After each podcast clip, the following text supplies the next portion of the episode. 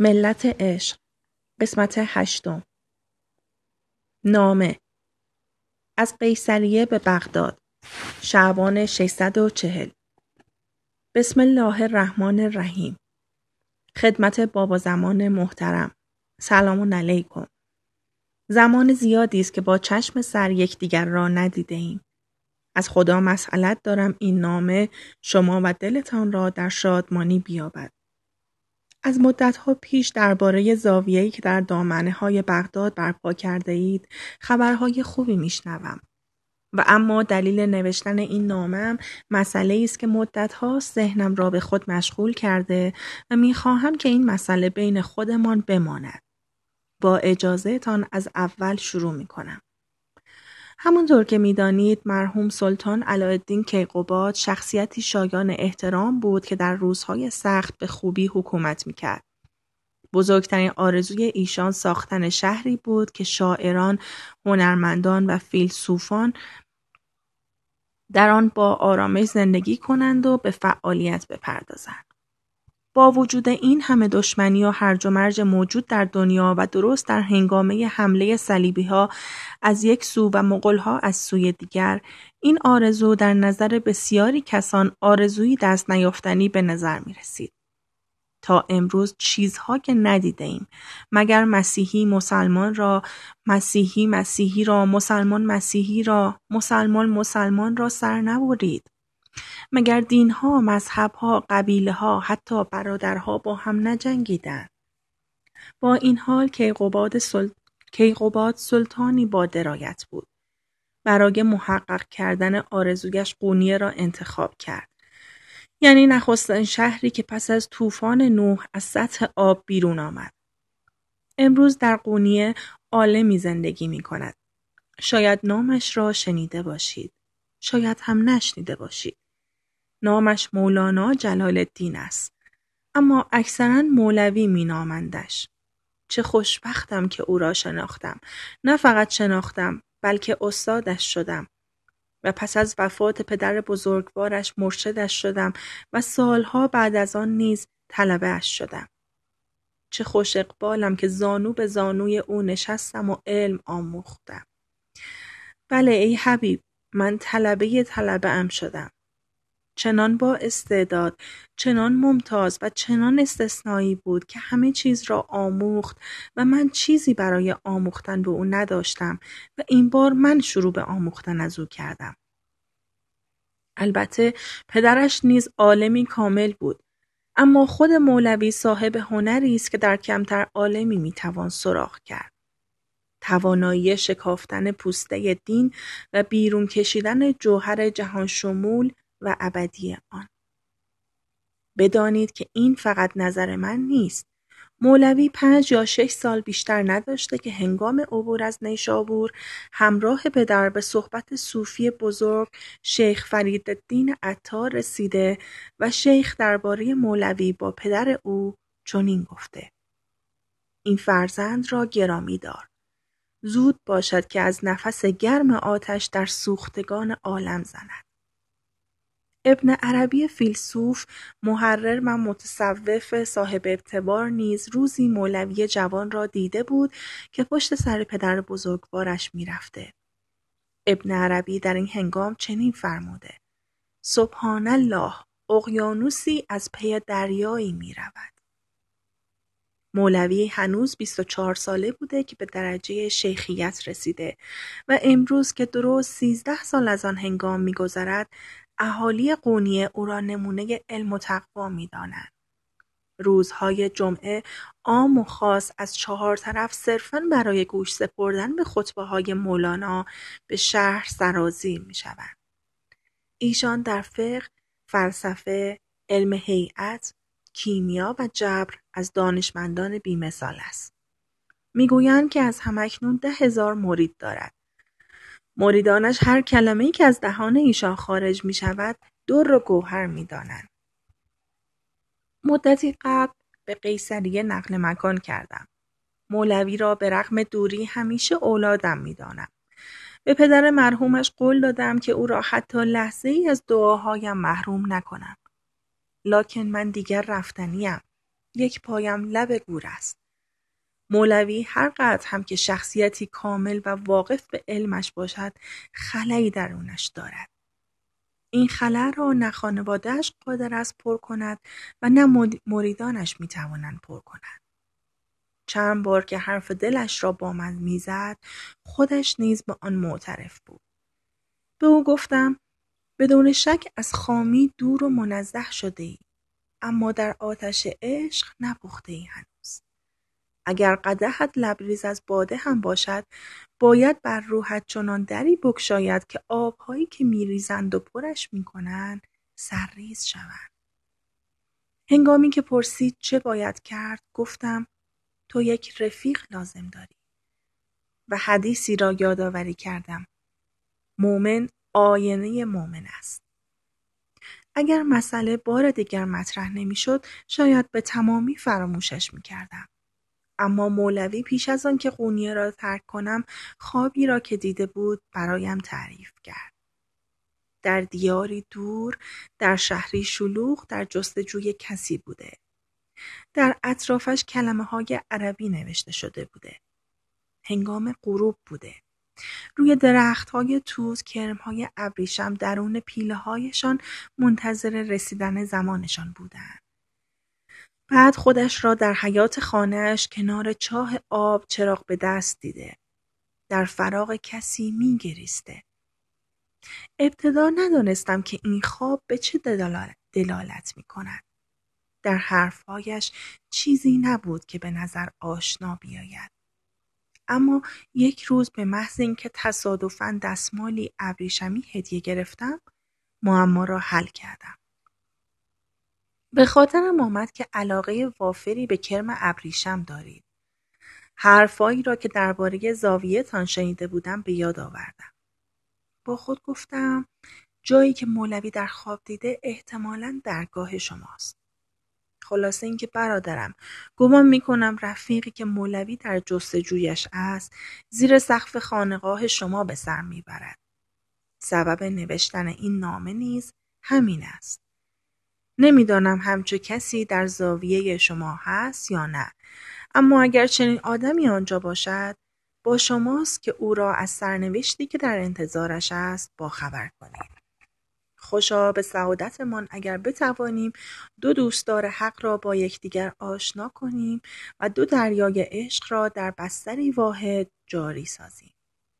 اما موضوع دیگری هم هست که باید در نظر بگیریم. مولوی فردی با نفوذ و صاحب اعتبار است و دوستداران فراوان دارد.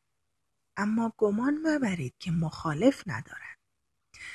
علاقه مفرط مولوی به رفیقش ممکن است در میان خانواده و نزدیکانش باعث ایجاد مسائلی بشود. آدمی که شخصیتی پرطرفدار مانند مولوی دوستش داشته باشد، حسادت کسان را برخواهد انگیخت. این مسائل ممکن است رفیق عزیزتر از جان مولوی را به مخاطره بیاندازد. به عبارت دیگر برادرم شخصی که به قونیه میفرستی ممکن است باز نگردد. بنابراین از شما می‌خواهم پیش از یافتن آینه روح و همراز مولوی و خواندن این نامه بر او درباره این مسئله خوب بیاندیشید.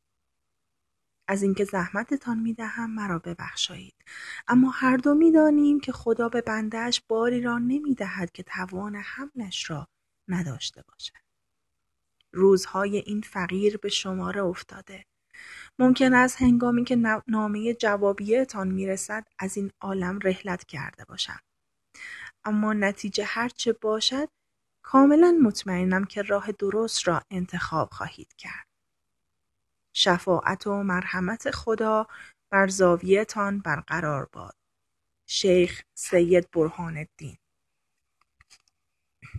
شمس بغداد 24 ربیع الاول 641 خبرهایی هست.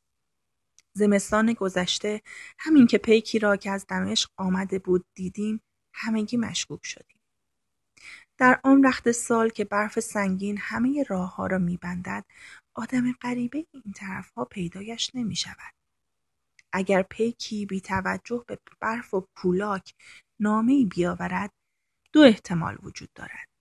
یا واقعی مهمی اتفاق افتاده یا قرار است واقعی مهمی اتفاق بیفتد.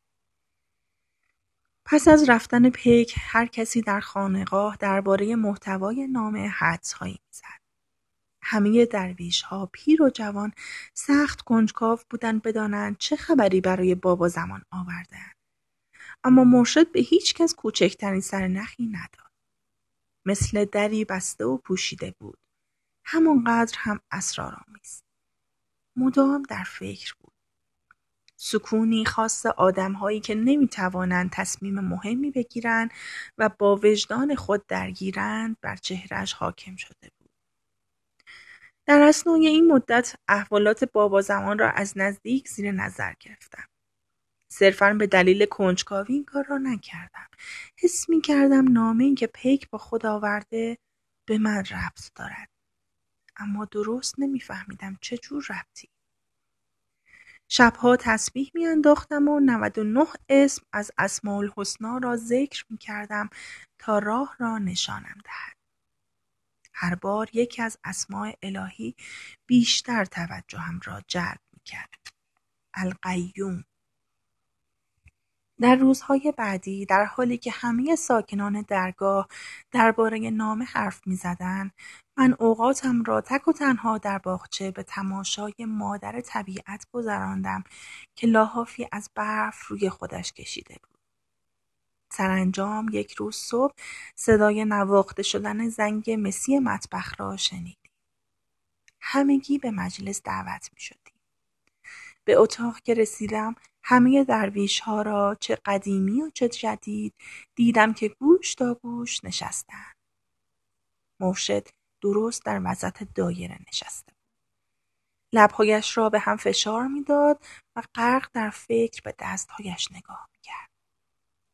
بعد از اینکه همه جابجا شدند بابا زمان سرش را بلند کرد و گفت کنجکاوید بدانید چرا اینجا جمعتان کردم. همانطور که احتمالا خودتان حدس می‌زنید با پیکی که به اینجا آمد ربط دارد. نپرسید فرستنده نام چه کسی بوده.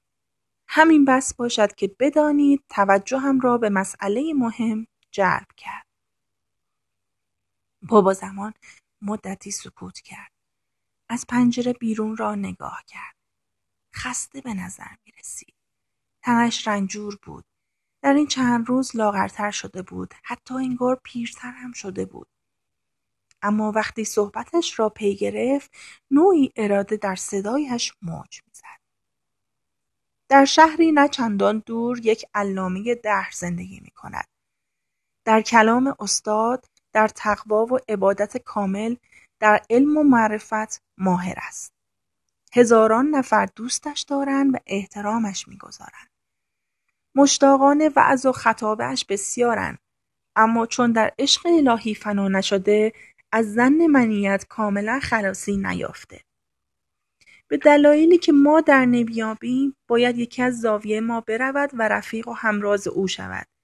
زیرا در این کار فایده بسیار است. با دقت گوش کردم.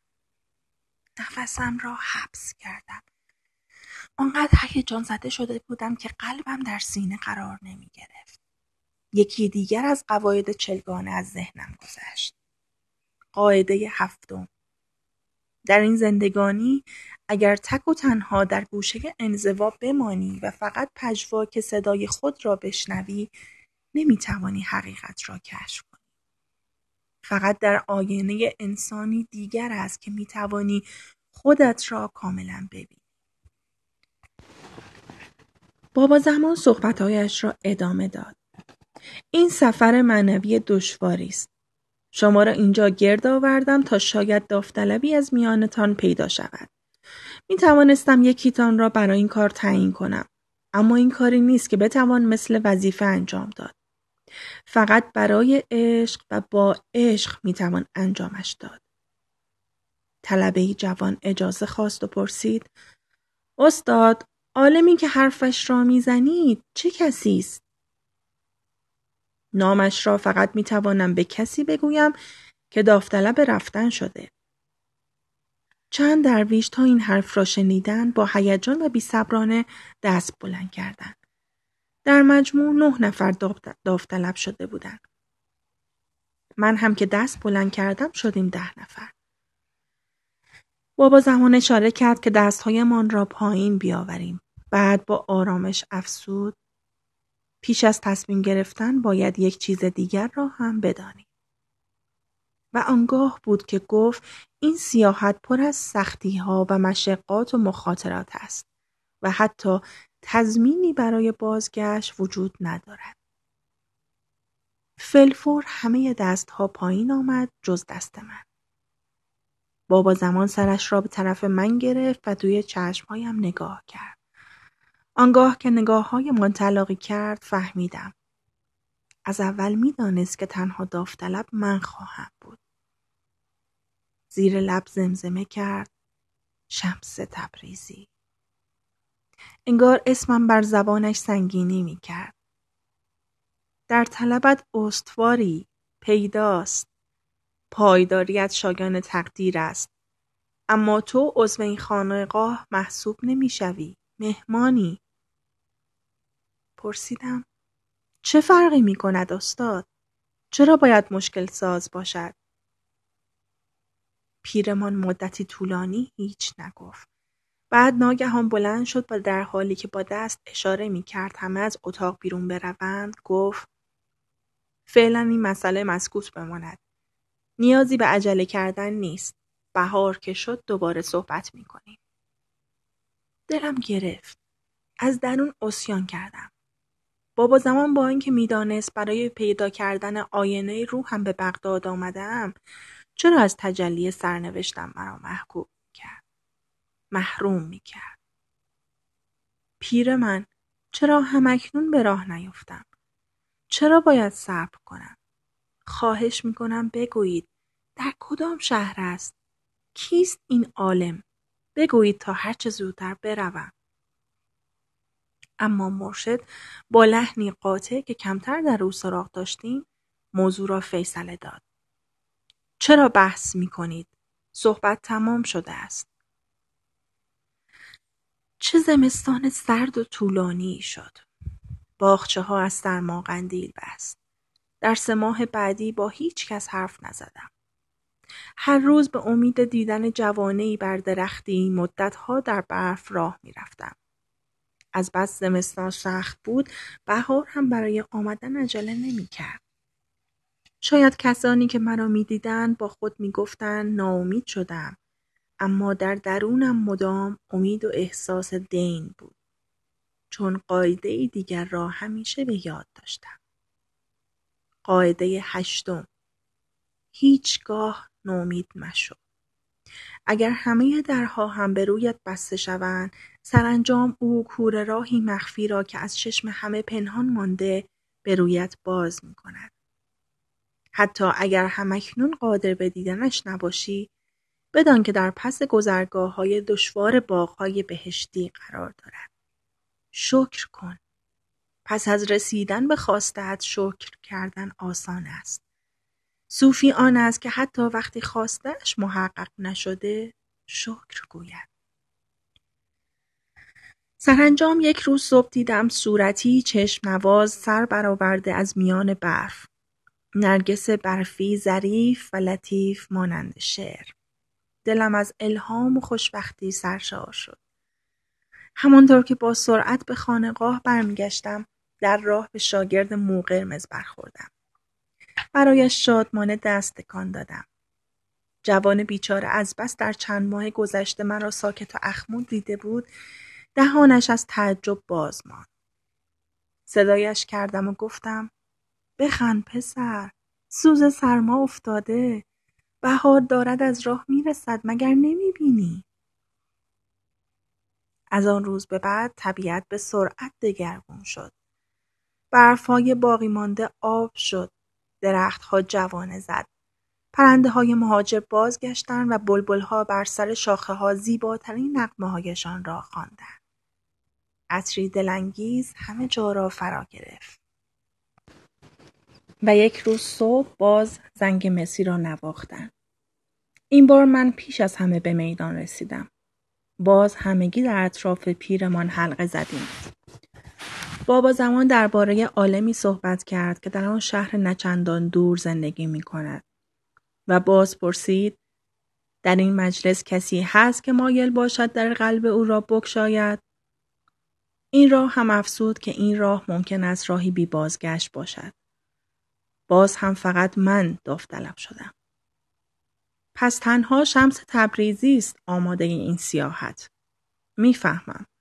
اما پیش از تصمیم گرفتن می‌خواهم منتظر فرارسیدن پاییز شوم. از حیرت ماتم برد.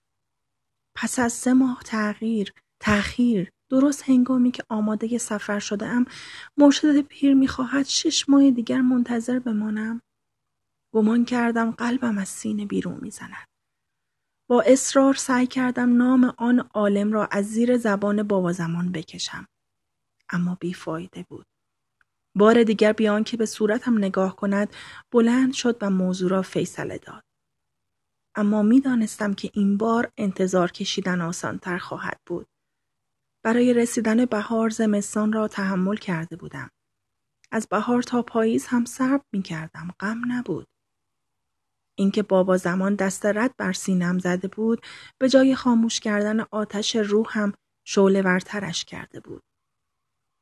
قاعده نهم صبر کردن به معنای ماندن و انتظار کشیدن نیست. به معنای آینده نگر بودن است. صبر چیست؟ به تیغ نگریستن و گل را پیش چشم مجسم کردن است. به شب نگریستن و روز را در خیال دیدن است.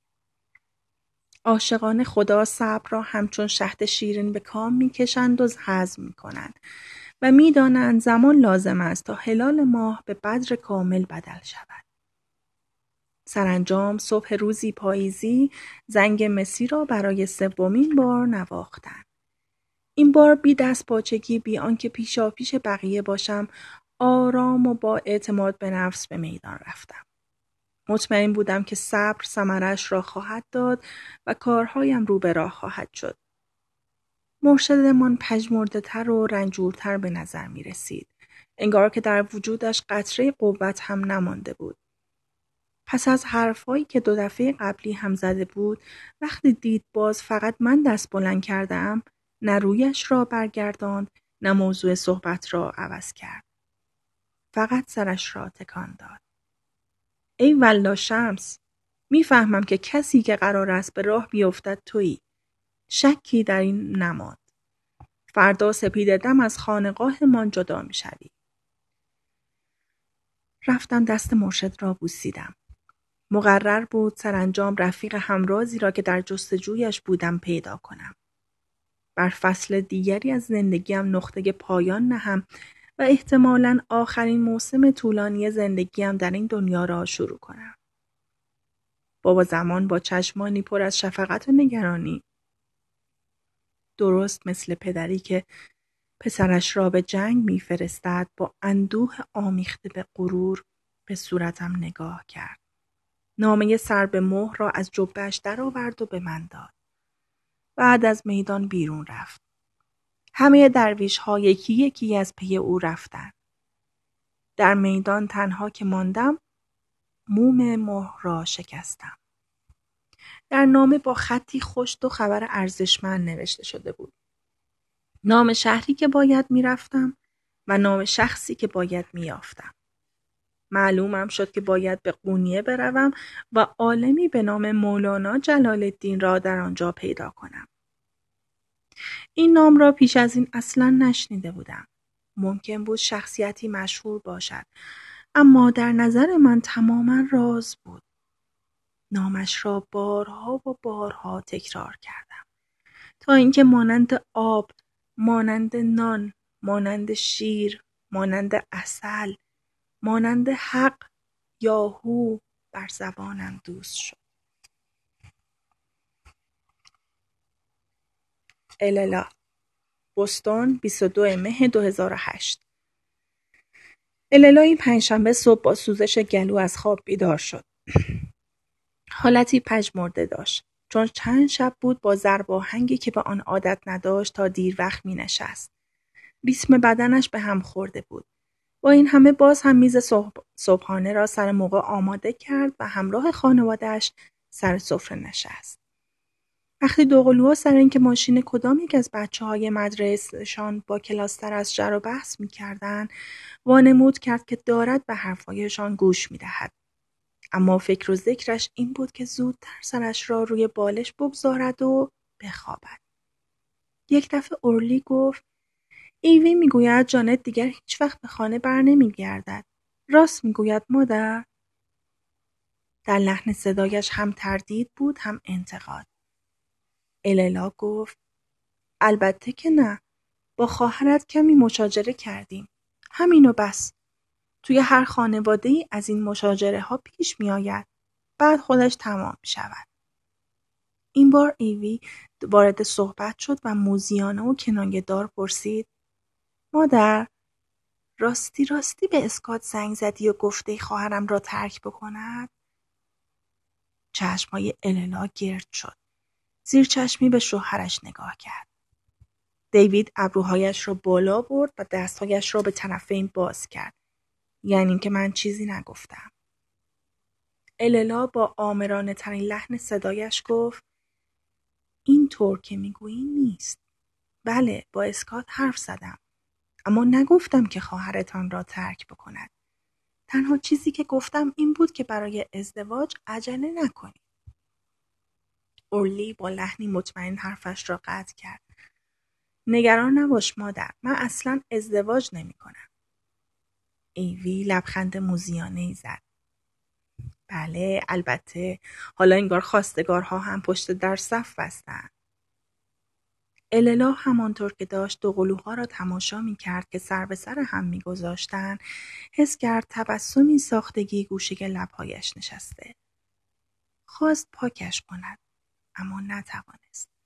حتی موقعی که داشت قلوها را سوار سرویس می کرد یا وقتی جلوی درداش با دیوید چند کلمه حرف می‌زد آن تبسم نفرت آور, نفرت آور همانجا گیر کرده و مانده بود.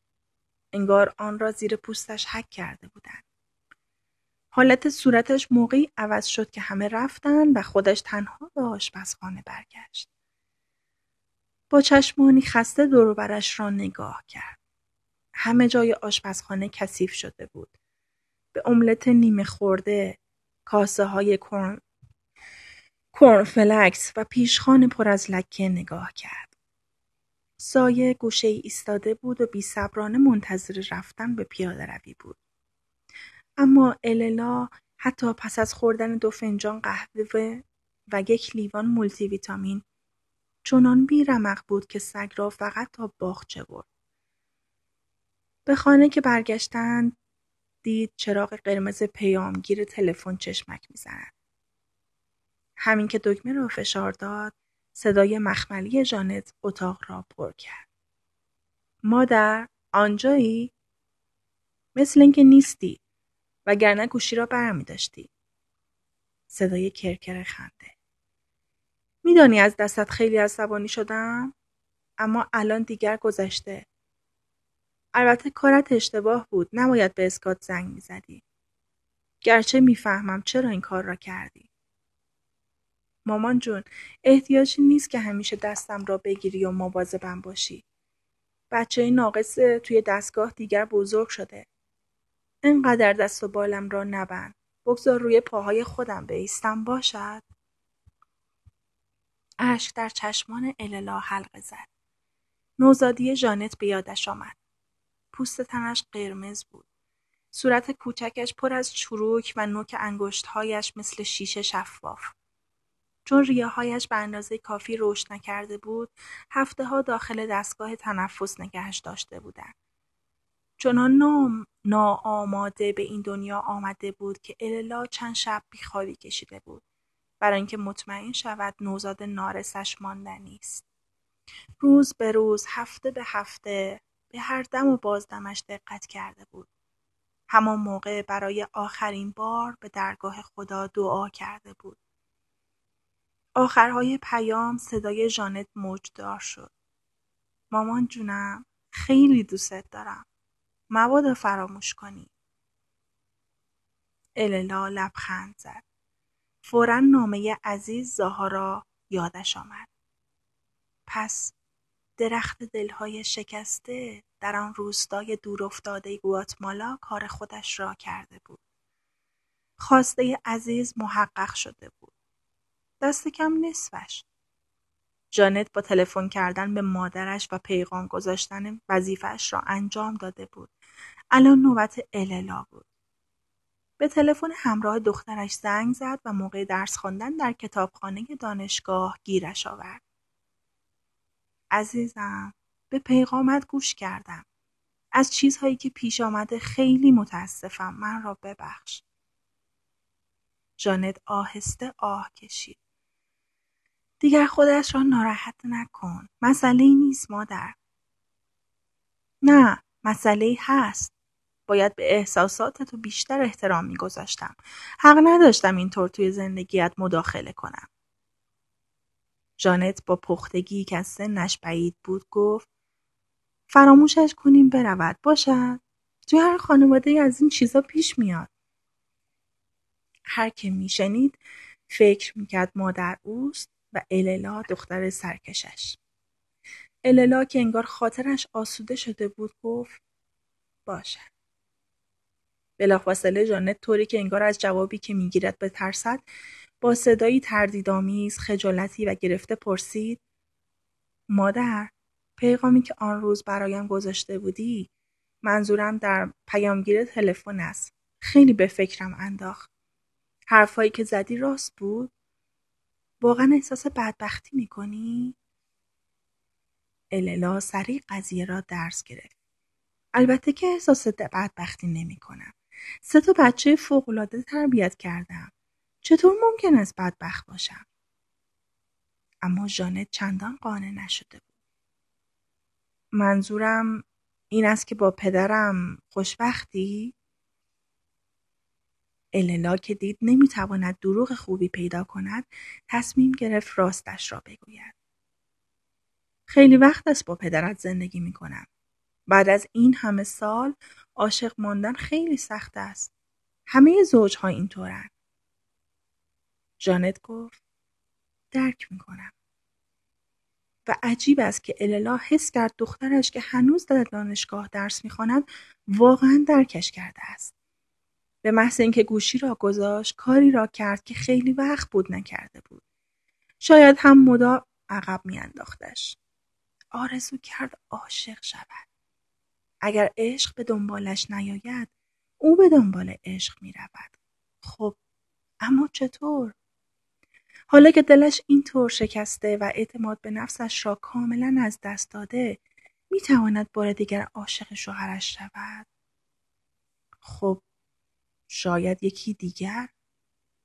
عشق به جز تقدیم کردن قافیه به بی قافیه ها، هدف به بی هدف ها، لذت و هیجان به دلتنگ ها دیگر به چه کاری می آید در این دنیای فانی؟ پس آنهایی که خیلی وقت است از سودای یافتن عشق در گذشته ان آنها چه می شوند؟ پیش از پایان روز نامه‌ای برای عزیز نوشت. عزیز گرامی به خاطر کاغذی که به درخت دلهای شکسته آویزان کردی تشکر می کنم. شاید هم در سایه کاری که تو کردی توانستیم یک مشکل خانوادگی را حل کنیم. با دختر بزرگم آشتی کردم. فکر می کنم نتیجه گیریت درست بوده. مدام بین دو قطب در رفت آمدم. یا خیلی مداخل جو می شوم یا خیلی منفعل. یا در زندگی کسانی که دوستشان دارم خیلی دخالت می کنم یا اینکه تماشاچی وقایع می شوم. از توکل گفته ای. هیچ وقت در زندگی از این کلمه استفاده نکردم. باید اعتراف کنم تسلیم توام با آرامشی را که دربارهاش حرف می‌زنی تا به حال تجربه نکردم. راستش جنم صوفیگری ندارم. اما یک چیز را می‌دانم. رابطم با ژانت وقتی درست شد که من از پافشاری و مداخله کردن دست کشیدم. یعنی مجبورش نکردم. توکل اگر این است به کار می آید. دوست داشتم من هم برای تو دعا کنم. اما از آخرین باری که در خانه خدا را زدم آنقدر زمان طولانی گذشته که فکر نمی کنم به من بفرما بزند. ای وای به گمانم مثل کاروان سرادار قلچماق توی رمانت حرف زدم. نگران نباش هنوز درونم آنقدرها هم بوی کهنگی نگرفته. هنوز نه. دوست جدیدت در بستون اللا صدا مجده مقدس داده.